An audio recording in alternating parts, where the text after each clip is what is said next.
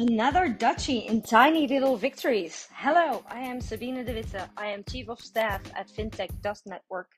And as you already noticed, the Netherlands was very popular by our host Jennifer Kite Powell. Thanks for having me. Funny enough, that is not where we met, so join us for some time travel on our journeys from PR to wines, all the way to finance and technology, and we're forever connected through food. Enjoy the listen.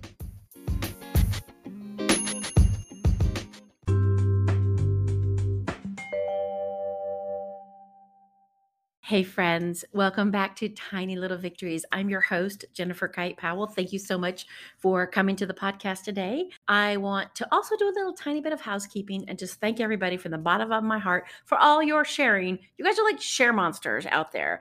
I've been seeing so many amazing posts about the stories you've been sharing about Darren Keeler, Jamila Knowles, and I love it that you're really interested in other people's stories because we're all human still.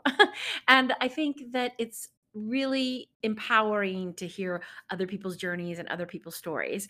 And so thank you for that. Today's guest is Sabine de Witte. Okay, you guys know I don't speak Dutch, right? So anything I say is going to sound a lot mangled. But Sabine, the chief of staff for the Dusk Network in the Netherlands, and they are um, basically they are open source and secure blockchain infrastructure that businesses can use to tokenize their financial instruments. Okay, that's a big mouthful. How Sabine got to this side of the world, excuse me, of technology is a really interesting story. So she's going to talk about that. She has an insatiable appetite for learning and for connecting people and also for new technologies. She's lived in Barcelona. She is a travel monster. She loves to travel. She has uh, has a great story about Kenya and how she ended up there right around COVID. She's going to talk about that for a little bit. She's just going to talk about the idea of finding your sort of niche in a way. Like there's so many technologies out there. How do you know what you're going to want to sink your teeth into. And so she tells some really beautiful stories about how she ended up here. And it was because of a personal experience that happened to her financially when she was living in Barcelona.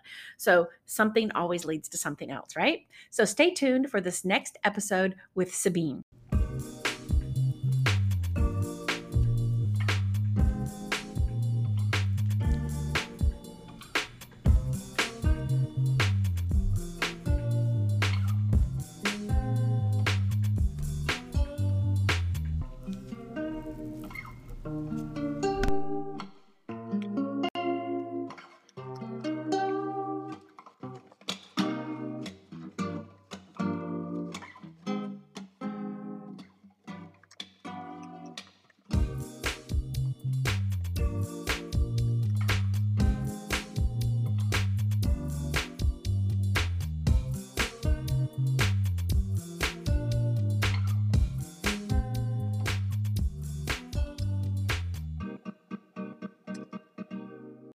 Welcome back to Tiny Little Victories. I'm your host, Jennifer Kite Powell, and today I have with you, for you on the phone, another Dutch person. Yes, another Dutch person.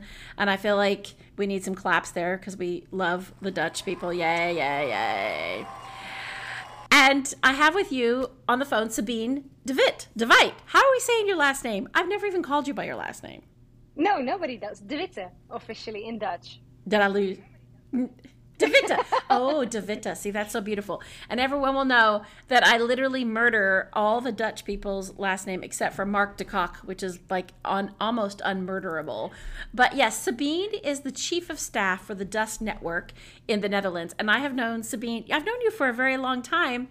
And the first time we met, I remember we were sitting outside this beautiful sunny day at Mobile World Congress in Barcelona, but you weren't doing what you were doing now. You started out as an influencer and and um, I think you were doing influencing, you were traveling a lot, like you were a writer, you were a tech journalist.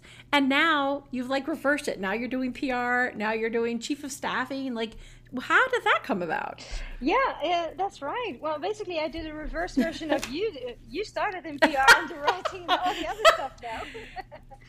That's so true. We're just switching jobs yes. back and forth. I love that. Yeah, well, basically, from the tech writing, I rolled into tra- travel journalism, which I still do as a side yeah. job. but to be like uh, authentic and uh, yeah, yeah, able to be uh, opinionated, it is very hard to make a living out of it. so yeah, you know what's so sad though, isn't it? Isn't that sad? It is super. It's like sad, yeah. it's what it's because what everybody wants this, but yet they make it so hard to make a living out of it. And you are so good at it. We're going to get to all your travel writing later, but so you you're hard to make a living. So how did that bring you to the Dusk Network? Then is that is that why you ended up at the Dusk Network? Uh, yes, sort of. Well, um, after mm-hmm. okay. after realizing that uh, making a living out of only travel was quite impossible, I was looking for gigs um, that feed my other interests, which are mainly technology. That's also how we ended up at Mobile World Conference. Um, exactly. And I still love all things tech.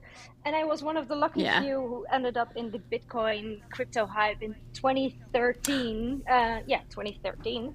And it really got my interest, but I never knew how to make that into a living. And then one day, everything fell to place. I started working at a self-sovereign identity startup in Berlin. So I traveled back and forth every month from Amsterdam. Uh, but getting the travel in there, you like that? Yes, exactly. Never not traveling. And then after a while, um, well, they didn't have enough funding, so I needed to quit that job. Mm-hmm. And then I found Dusk mm-hmm. Network, and basically, it's the first blockchain for regulated assets. Um, they are very much into oh. privacy, and I also think privacy is one of the most underestimated things in the world and in human uh, life. Oh my god, I totally agree with you. Yeah. So that well, well, that basically got me interested, and I started doing a part-time job there in PR, and by now I'm full-time chief of staffing. This makes good sense for you. And also, can we just get in the Wayback Machine? I didn't know that you had jumped into crypto after you had left the tech writing. That's so interesting. What made you attracted to that? Because that was probably a good time to be like all caught up in crypto. Now, not so great, but maybe now. Yeah. Well, I lived in Barcelona for quite some time, between 2009 2011, and back then there was the big crisis, and mm-hmm. I had money in Spanish bank accounts, yeah. and from one account, just all of a sudden, I couldn't access my money anymore, and that got me thinking, like, how Whoa, is our that's finance... so scary. Yeah it is right? I mean you think you have your own money safe at the mm. bank and that turned out not to be and i yes. never got it back because back then yeah. there were not yeah yeah i think we were we just got cut off. Could be i'm for the listeners out there i'm in the middle of a really mean thunderstorm at the moment. And um we decided to go ahead and have this call so that would be interesting. So if you guys hear thunder or the recording is weird it's because there's thunder and the recording is weird um, we're going to take a break and come back to this interview with Sabine. Hey, folks, welcome back to Tiny Little Victories. This is the first time we've actually done this, but we're taking a little break mid interview because when this was pre recorded a couple of weeks ago, I was in the middle of a very severe thunderstorm in Dallas, Texas. And one thing I've learned about living in Texas is that thunderstorms are really scary things. So I lost power and could not get connected, and there was a lot of thunder. So my conversation with Sabine is now split into two pieces, and um, I've tried to edit it as much as possible. But I mean, a thunderstorm. What can you do? It just blew up out of nowhere. So um, I'm glad you stuck around, and here is part two of the interview with Sabine de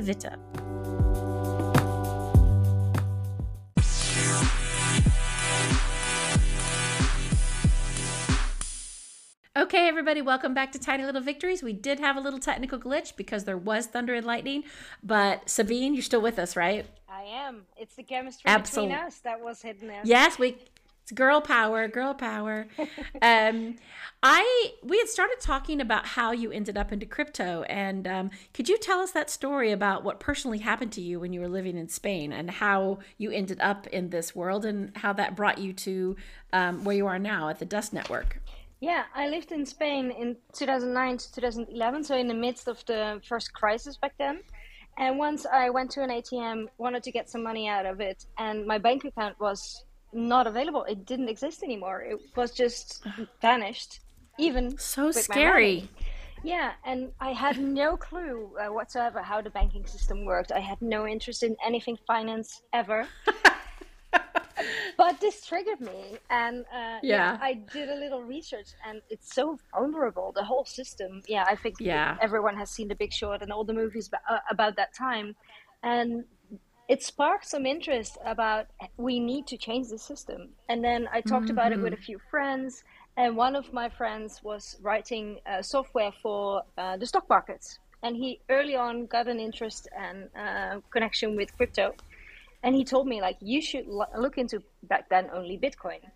And yeah, I did. So I went to first meetings, I got my first crypto but I never really knew what to do with it. I I also felt as a woman I didn't understand a thing about the technology. oh my it. god, can we? That is so. You know what? That is so interesting that you should say that because you see a lot. I was at an event a couple years ago in New York where I was moderating a a crypto panel, and the conversation that kept coming up was like, "You guys, there's not a lot of women in here, but there are a lot of women crypto investors. So why are we not why are we not educating women about this? Like why can't we bring more women into this? Yeah, that's a good question. Very good. mm-hmm. It's still an mm-hmm. issue in the whole space, but yeah, yeah. I also, for a long time, I thought as long as I don't understand the technology, nobody will take me serious about this topic. Mm. But that's wrong. Yeah. There's other parts and elements that you do understand, that you can explain, that you can educate about. So I started doing that, and then for some reason the universe connected me to a startup in berlin which did self-sovereign identity um, which okay. was sort of crypto but mainly blockchain technology and yeah over the years i also knew that the interest I had was not per se in the financial aspect of crypto. Mm-hmm. Basically, it's been ruined by the traders. Yeah, if you was, ask me. yeah, yeah. No, I agree with you 100%. Totally ruined. I, I agree. Yeah, I love like the, the whole manifesto behind uh, it, the cyberpunk idea, like back to equal uh, financial options. But that is not yeah. the case. And uh, yeah. after a while, I had to quit that startup in Berlin uh, money thing, of course, startups. You know all about it. Startups, yeah, yeah, yep, yeah, I sure do. It and, sounds great. They're all hyper over it, and then all of a sudden it's like, oops, we have no money. Bye. Yeah, exactly. So it was quite hard um, because I was really enjoying the work there, and then I discovered mm. another great project, and it was Dusk Network, where I'm now at. Okay. Yeah, and um, you make a really interesting distinction here between you know crypto and finance and then blockchain because i i love blockchain i think it's so fascinating how it really connects assets and sec- security and I, do think that that is a longer living technology that can be applied just in so many ways in the world to you know food security to you know carbon emissions just just to everything really yeah. and so what what was it about the Dusk Network that that um it sort of attracted you, but when because it wasn't blockchain, but was it this an evolution of where you were from the startup in Berlin, or? No, it, it got me back to the moment when I was in Barcelona trying to get my money. Mm. Um, the whole system is so broke, and it's relying on debts. It's relying on the big uh, institutions holding each other's hand instead of fighting for individuals mm-hmm. and their mm-hmm. resources. Um, mm-hmm. a, a, mm-hmm. great example, it's 2023, and then still the stock market closes over the weekend. That's a great example. That's so true.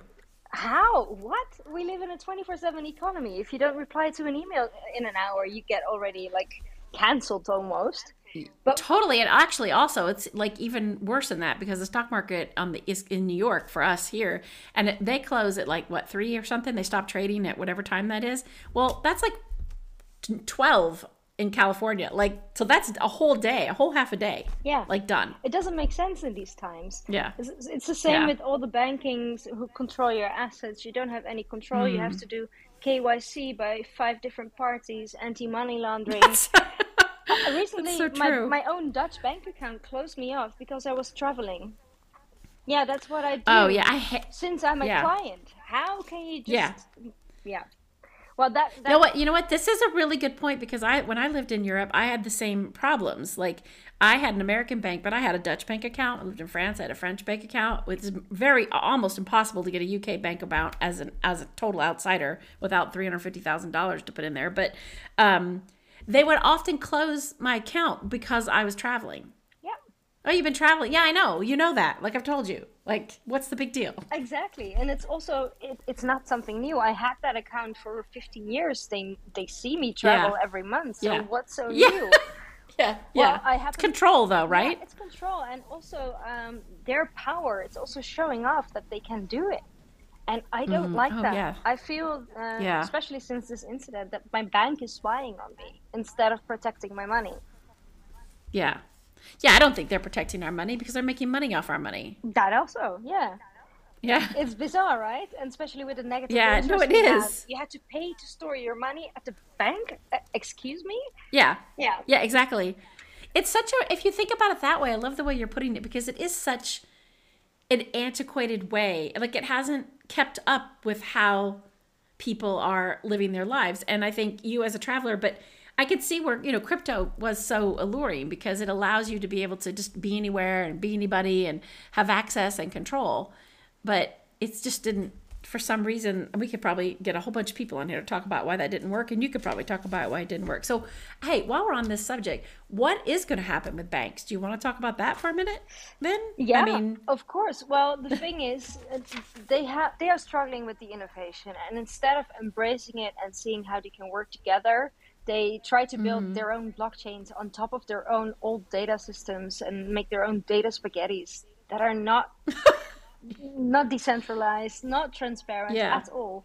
And mm-hmm. uh, on the other side, they ask for regulation for crypto because they're scared. And the thing yeah. is, what they ask for is public transparency. But if I lose my bank banking card, I don't need to share every detail online or with everyone. And if I yeah. have my bank statements, they're private. So why should all my crypto stuff be out there? And why should everything be visible for banks and governments? That's so true. That is so true. These are such good questions because I don't think people are really, I mean, you're thinking about it, obviously, but I think it makes sense. Like, you don't want, you want pri- privacy is so important. I agree with you. Like, digital privacy, banking privacy. And yet, you know, they they seem to have a good argument, but yet if you look at it under the hood, it's not a great argument like you just said. Like why should those things, my private things be transparent like that? like but these other things don't have to be exactly and the, it's such a it's such hypocrisy yeah and they measure with two means because yeah the anti-money laundering is nice but most of the money laundering is with cash so you can mm. register everything digitally but if it's not a digital transaction it's very likely there's still fraud so this not a fi- is it a fixable system I, I mean they have all the power do they have all the power they claim they have but I think they mm. want all the power. And like the CBDCs, I used to love the idea of a digital currency.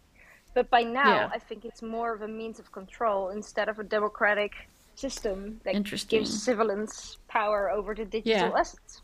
And that's why I'm very much, uh, yeah, happy at Dusk what we do, changing that system. And it takes a long, long time, both technical but also educational. Yeah um, yeah. lobby wise behavior behavior yeah. yeah. and when i discuss this with my friends they're like yeah it's my bank they have control yeah that's that's what you think now until we have another crisis coming up which is not unlikely yeah. well which is also not probably far off exactly but i've been saying that for three years now so my friends don't yeah. believe me there anymore yeah i don't it is quite scary i mean i know i didn't think we were going to talk about banking regulation this much but it's fascinating and i'm I'm I'm fascinated because you of of where you're coming from in terms of like your ideology. You know, you said yeah, you like the idea of this ideology, but you also don't understand why you know big banks have to tend to maintain this control. And I, I, I wonder like how are you going to educate people about this? Because I think the crypto people really ruined a lot of the um, trust factor in what was happening with crypto, but it does seem to be. Is there a medium? Is there a, a gray area we can move into and before the next crash, the impending crash? Well, I think there's a lot of neobanks doing a great job. Um, there's this Dutch bank Bunq, which uh, is focusing completely on people like me traveling a lot, um, mm-hmm. um, interested in multiple assets. Um, yeah, you mm. want to easily uh, share money with friends, pay them back for everything they paid for you. Yeah, I don't yeah. want the hassle of a bank interfering into that. So I, I do see yeah. there's a lot of promising uh, opportunity there. And mm-hmm. yeah, the educational part. I think for for example, for the regulation that we have uh, now in the Europe, MiCA, there has been a great part and a great deal in okay, we will embrace this technology, but Uh, we need rules, and I'm all all up Mm-hmm. for legislation and legislation. Let, let that be clear. But Mm-hmm. there was no seat at the table for any developers, for people with the vision, people Ah. building it.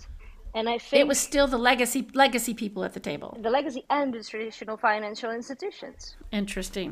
So still blocking out blocking out all the innovators. Exactly, exactly.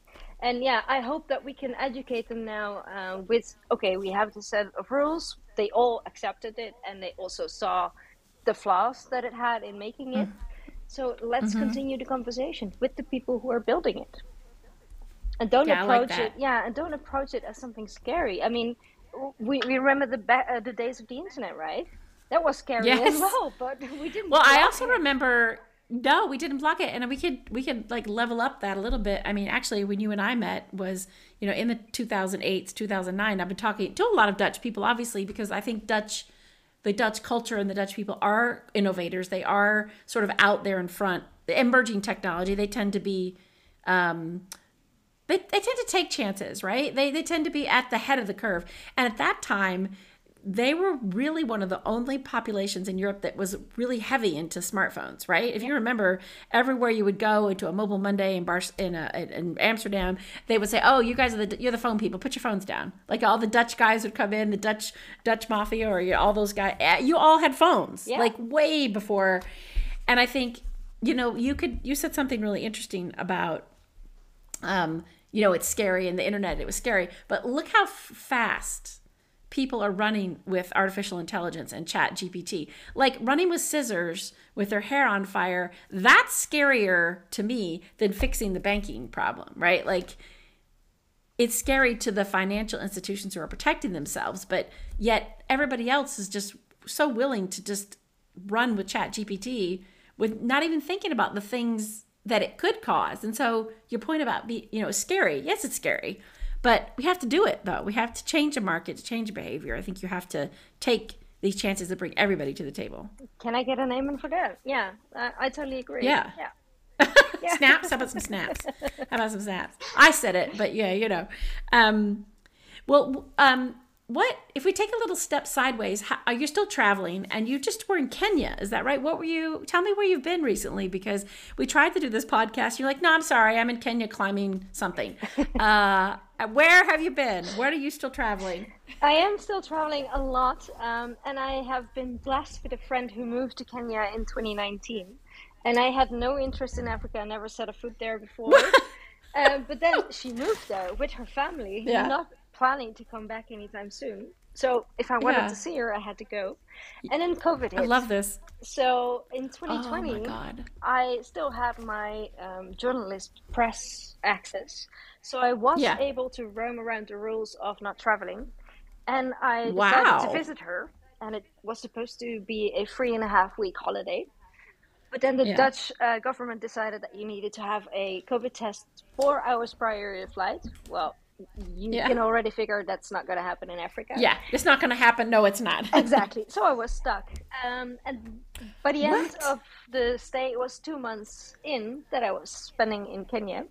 And I discovered that it's a great place to work from. And they have millions of co working places in Nairobi. It's a What? very, very cosmopolitan city.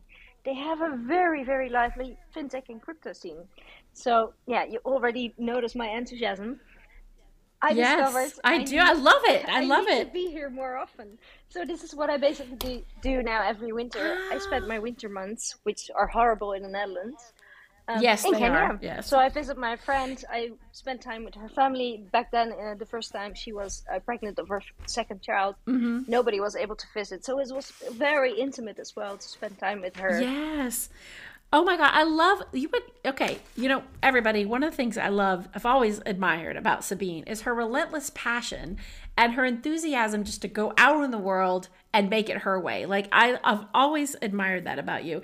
And this is such a charming story to me because you you didn't have any idea you wanted to go to Africa, and now you're ended up you're ended up like like half the time working there, and bringing this. You can hear I can hear the smile in your voice when you were talking about Nairobi and the energy and like you know, I didn't I didn't know they had a lively fintech and crypto scene. Like this is such an amazing journey for you, and how shows how important travel is to to uh, opening the world up to people. Yeah, and I think that's something we have in common. Thanks for all the kind words, yeah. by the way. But I think staying, staying curious forever yeah. is what keeps you young, what keeps you enthusiastic, energetic. If you just sit at home and you can't be jo- feeling any joy about everything, yeah, yeah, shoot totally me agree. now. Um, I rather yeah, to me too. I'm with you. Like yeah, yeah, yeah, and I I understand that for some people it's not possible or they have other um, goals in life, which is totally fine. But I don't yeah. have that. I tried the whole civilian life, uh, living together. Yeah. I had two cats, a garden. Yeah, yeah. It was just not for me. Sorry. yeah, and you know what though? You tried it though. That's the other thing. Like that's another very cool thing about you. I think it's why you know, stay curious forever is that you didn't you wouldn't know if you hadn't tried that. So you tried that. Like you you did all those things and your idea of just I don't know anything about the banking system and having the banking system literally like, you know, kind of fundamentally break you down also brought you into crypto and blockchain which has also enabled you to continue these travels and then like share this part of the world with people. I mean, it's it's truly you are a connector. I do think you're a connector and I do think I feel like you've made most of your life about connecting companies and people, but yet you yourself are living that experience. Yeah. Connecting yourself to those things. Yeah, yeah, maybe you're right. I mean, if I look back at all the stuff I've done, I've successfully failed a dating startup app. Uh, yeah, you the things yeah. I've done, it's hilarious. But everything yeah. is I rather die trying than yeah not trying. I mean, uh, half of the yeah, things fail, absolutely. But the the two things that succeed, that's what I'm living for. And connecting I, people, connecting places, connecting things together yeah. is my is my purpose in life. I think. Well, yeah, you can feel it. I mean, that story about Kenya and you didn't want to go. It was three and a half weeks. Then COVID came, and then two. You know that is still connecting yourself to things and sort of putting yourself in the heartbeat of the things that make you happy.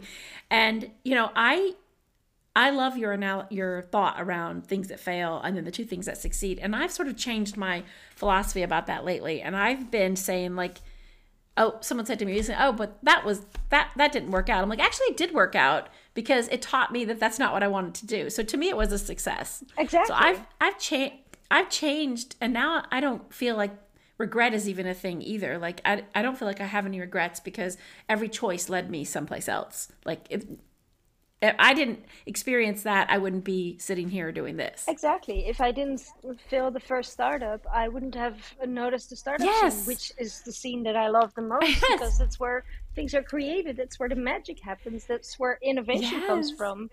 And yeah, I think life without innovation is just very basic. Oh my god, I love that. That's the best. We're going to put that. That's going to be in the notes. That may be the whole name of your podcast. Life without innovation. Like would be basic. but I think also um, we have an easy way of, of mentioning all this and doing this because we have the yeah. white girl privilege in our case. But I think that's yes. also why it's so important to share. Um, that's why I love this podcast. Yeah, thank you, thank you. Um, you know, that's true about the white girl privilege, and I think I think also in a way the things that you've done you shared with everybody like you're so unassuming in that way and you're so generous with how you share with people. And I, I think that is a good way to lead you know a good way to lead a good way to bring people together because it's just sort of missing sabine. Like people don't people don't have that genuineness about them the way you do that you bring people together. And i wish more people lived like you. I wish more people were able to come to the table and take those chances because those are the kind of people i like to be around. And and part of the reason starting this podcast was was really an homage to people like you and all the people that I've met in my travels around the world in Europe. And I I think I might be enjoying these conversations more than anybody. So I don't know I don't know how that's going, but everybody's uh, got such an amazing story. And uh, I guess my I want to ask you with one more question before we run out of time. We have to talk about this because we always talk about this on these podcasts with everybody that's Dutch because I love you all. What is your favorite Dutch food? Like, what Dutch foods are you missing that when you travel to Kenya, maybe, or do you just not like all Dutch food? I'm not keen on Dutch food unless it's okay, winter. it could be the first person. Yeah. Okay, what is it then? Yeah, then it's stamppot stampot andijvie. It's like the mashed. Oh yeah, the potatoes. Exactly. The potatoes. I actually had it yeah. yesterday because the spring weather is not coming to Amsterdam this year or something. Spring is cancelled. Yeah, that's what I heard. Yeah, so that I do like, but uh, and it feels like more comfort food, but it's not haute cuisine or. I would not recommend No. you to come to the Netherlands for its food. Yeah, no, not even a bitter ball in that I love, but yeah, you wouldn't. They are come there for that. amazing, and my my secret Yeah, favorite see? is frikandel speciaal. That's Oh, yeah, frikandel, yes. Yeah, Tell us, tell the tell the world what frikandel is. it's officially disgusting, but it's like a combination of all leftover meat that's pressed, and then you cut it in the middle, and you put mayonnaise, uh, curry, and Yeah. onions in it, and that's like the So good. special treatment, and it's so good. Yeah, it is good. You get them out of a little kiosk. You put a, like a euro in. You can open it up and get it out of that little machine. I love that over there. The little automats, the food automats. Yeah, it is funny that a few of the uh, restaurants here are making it a haute cuisine snack. So they're fi- serving it in restaurants now, making it with wine. yeah with A wine wine, pairing? and like really delicious organic meat, that kind of stuff. So they're upgrading. Oh my God. Um, Oh my god. yeah, I want to see a wine pairing with that. Like, what would you drink with a frikandel special? Like, what wine would you drink with that? Because you and I've drunk a lot of wine together. yes, I remember the Paris days. wha- Yes, the Paris days, which was the last time I saw you. We used to sit in Paris and just drink wine, and that's how it should be drinking wine and talking about things and the future and what should be and what men should not be and uh, all that. exactly. Well, I, I would serve a um, champagne with a frikandel special. That's a great combination. Oh yeah. Oh, that, that's a oh that's a great idea. Yeah. I also think that there's way too little champagne being drink uh, drunk at unnecessary occasions. I mean, it's Yeah, it's I- I agree. You know I agree with you about that. Yeah, Well, yeah, it's Wednesday. You you know what? In it's di- your dinner time. It's my lunchtime, and it is pouring down rain here with a thunderstorm. And this is the last thing I'm doing today. So I will be popping open a bottle in honor of this podcast with you. I don't have any frikandel, sadly, but um, I'm gonna pop a, a pop a glass. And I agree with you. Champagne is not consumed enough. I agree. well, cheers to that.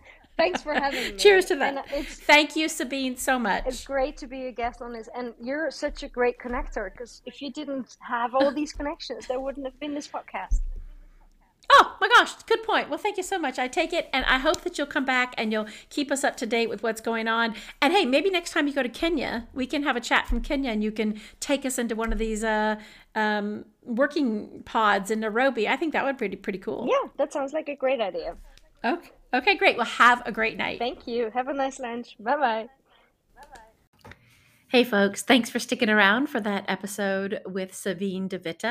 Uh, I love her story and how she discovered um, part of her passion for how she wanted to work and the people she wanted to work with by something personal that happened to her. So I think she brings up a lot of great issues about blockchain, about traditional banking. Um, and I love the way she put it in the perspective of the consumer, which is really what we need to understand these things and being able to make good, smart decisions. So, um, next week on Tiny Little Victories, we have um, Haley Tsukayama, and she is a senior legislative activist at the Electronic Frontier Foundation. So, wow, it's pretty amazing. I'm going to put it in the notes, and she is going to talk to us about um, digital. Uh, privacy and your civil liberties online. And she actually started out as a Washington um, Post technology reporter. She's fascinating. She has so many interesting viewpoints of how she came into digital privacy, privacy breaches, um, state legislature work, which is the most of the work that she does at the state level, but also the things that we can do as consumers to maybe sort of be more aware and champion. Um, champion our own privacy which i think is really important. Maybe sometimes we forget about that as we're all over the internet. But yeah so take a minute if you want to please share this podcast. We are everywhere you get podcasts. So apple podcasts google music amazon podcasts. I probably have those backwards. Spotify of course go spotify. And iheartradio. We're all over the place. You just type us in tiny little victories and we will be there for you. And thank you for your sharing. And I will see you next week on Tiny Little Victories with Haley Tsukayama.